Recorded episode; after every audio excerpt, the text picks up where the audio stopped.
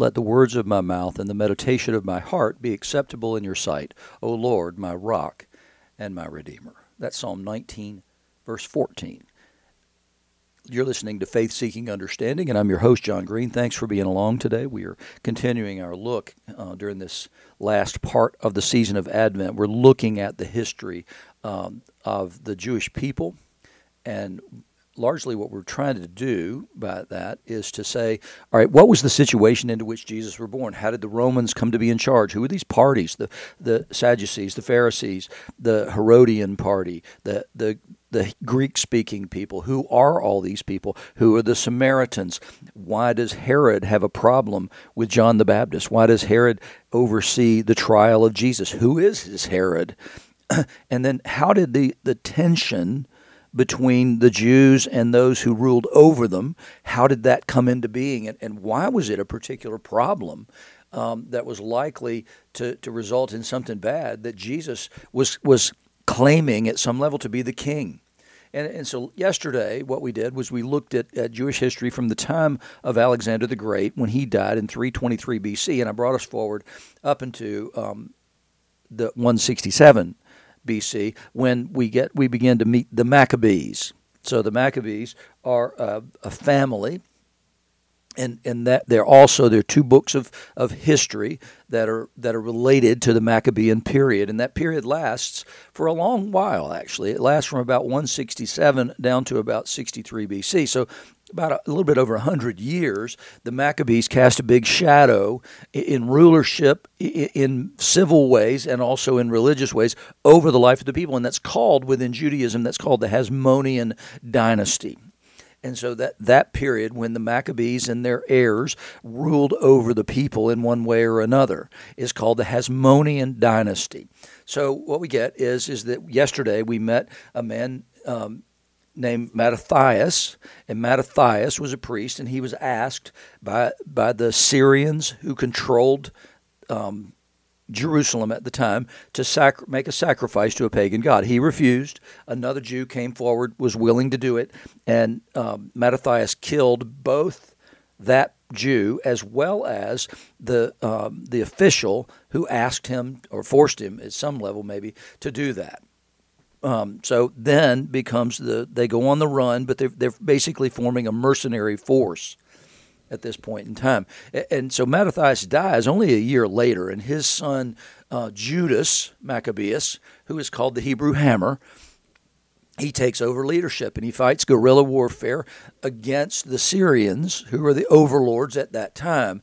And finally, he, he actually was able to take Jerusalem itself and force Syria to withdraw its rulings against Jewish religion because they had outlawed many of the practices, like the temple sacrifices, as well as things like um, circumcision and so they, they, they had really said, no, all the Jewish distinctives we're going to do away with. They didn't allow rabbinic teaching either.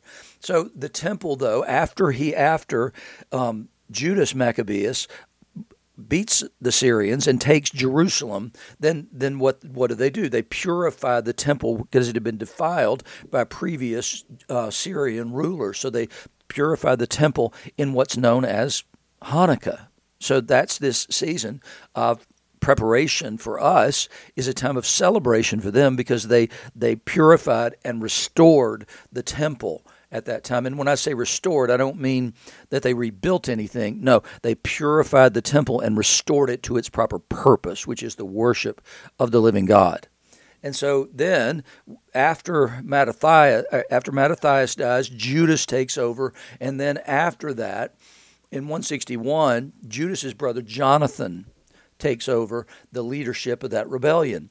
But the problem was, by this point, there was peace in the land. It, it was not uh, the same kind of place that it had been before that. So that the people no longer had the, the appetite for fighting against the Syrians because they, they were settled. They had what they needed. And so Jonathan himself, then five years later, settled for peace with Syria and retired to his home. There's another person comes into the picture now, and his name is Alexander Balas. He shows up in Syria to conquer Syria and contend for the throne. Jonathan, the one who's in charge, but who had, who had retired more or less, was an ally. And so after Alexander Balas takes over Syria, he rewards Jonathan and he makes him the high priest. And that's wrong. it's not the right of a temporal ruler to determine who the high priest is, but but the Syrians had made it the the uh, order of the day over a period of time. And so what happens here is Alexander makes Jonathan the high priest. Well, that was not popular to say the least because he wasn't from the right line. He wasn't from the line of Zadok. And it's possible that one of the biggest problems that it created was that people left. We know that the Essene community, the, the Essenes are, are who we kind of think John may have come from. John the Baptist, that, that he, he was out there in the wilderness with these people. And well, who are these people? Well, they're the people from whom we receive ultimately about what not not even 100 years ago the Dead Sea Scrolls. So that community is preserving texts out in the wilderness, but they left at the time of Jonathan when he was the high priest, and they did so in part at least in response to him becoming the high priest and as a protest. And so they moved there uh, out into the wilderness, and they're essentially an apocalyptic community. They've separated themselves from official Judaism because they believe that it's irretrievably broken now that this man is in charge. And so they go out into the wilderness and they're waiting for the end times. And, and they so they collect these texts, and, and I'm not going to go into all the detail about the texts now, but but they they have their own favorite text that they take care of out there. And so that's who they are. That's the Essene community at the time of Jesus and they've gone out into the wilderness 150 years prior to that. So then the last of the sons of Mattathias, Simon, assumes leadership in 143. According to 1 Maccabees 13, 41 to 42, he was able to achieve political freedom for the Jews, freedom from tribute to Syria as well, and control of the citadel of Jerusalem, and that's when they begin to be truly in charge. The Hasmonean dynasty really begins in about 143, but it's the same group of people who have been fighting and leading the people in, in informal kind of ways for the last 30 years at this point, and and now it's they finally get home rule or self rule, and so there was peace in Judea, largely because, well, Syria was occupied with bigger fish to fry. And so they kind of left them alone over there. And in, in 140, Simon Maccabeus is made the high priest and prince. So he is both temporal ruler and spiritual ruler over the people. He takes over both those roles and joins those together. And he took the title Prince of the People because he, he wants to pretend at some level that, that it's raising up. So what happens is that that he was not the most, um, let's say, ritually interested guy in the world, and nor was his successor, who, who becomes a guy named John Hyrcanus, and he was a nephew of Judas Maccabeus. So Judas is the one that gave us Hanukkah, and now we get his nephew, John Hyrcanus, he was because there was a slaughter of the Maccabean family. John was the only one left alive. So he, he looked to Syria to make a treaty with them in order to stay in power because they're the ones who killed his relatives. But by the treaty, he lost Jewish independence and lost the nation. It's a vassal state of Syria again. And, and one of the conditions was that the walls of Jerusalem had to be pulled down.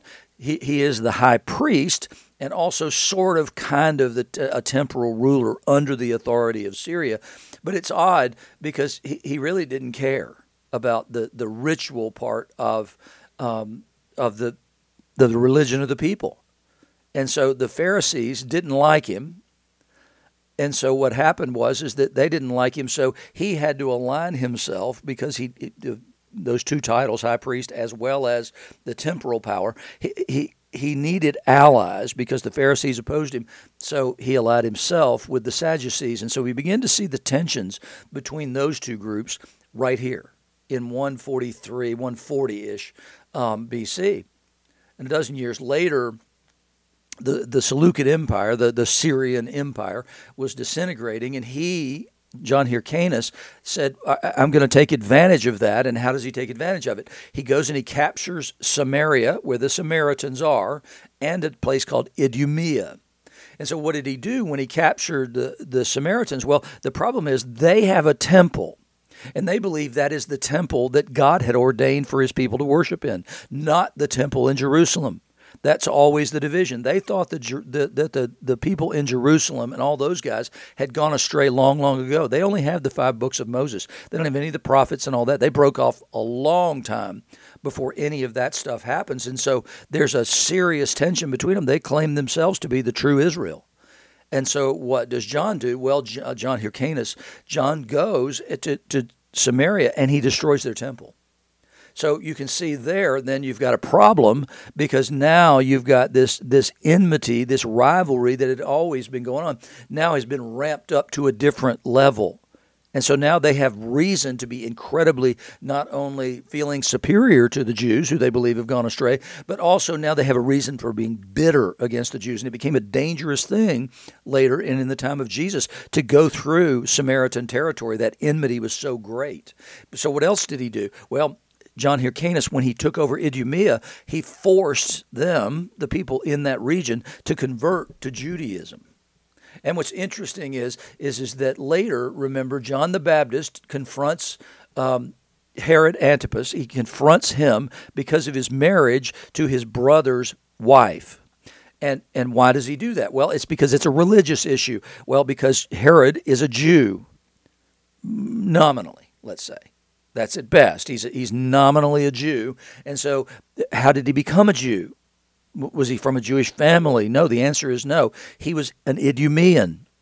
And he was for his family was forced to convert to Judaism in about 128 BC. So so we're lining up parties. Do you see this all coming together now? That the, the Romans would have thought Herod would be acceptable as a ruler at the time of Jesus. Well, why? Well, because he's kind of one of them not really. And that's the reason there's this tension between Herod and the Jews. He wants to do what he can to please them because he knows they can be a pain in the neck. And when they disturb the peace, it reflects badly on him. So he does many things for them that we're going to talk about a little bit more tomorrow. So at that same time, or after that, really, there's a new high priest, and his name is Alexander Jannaeus.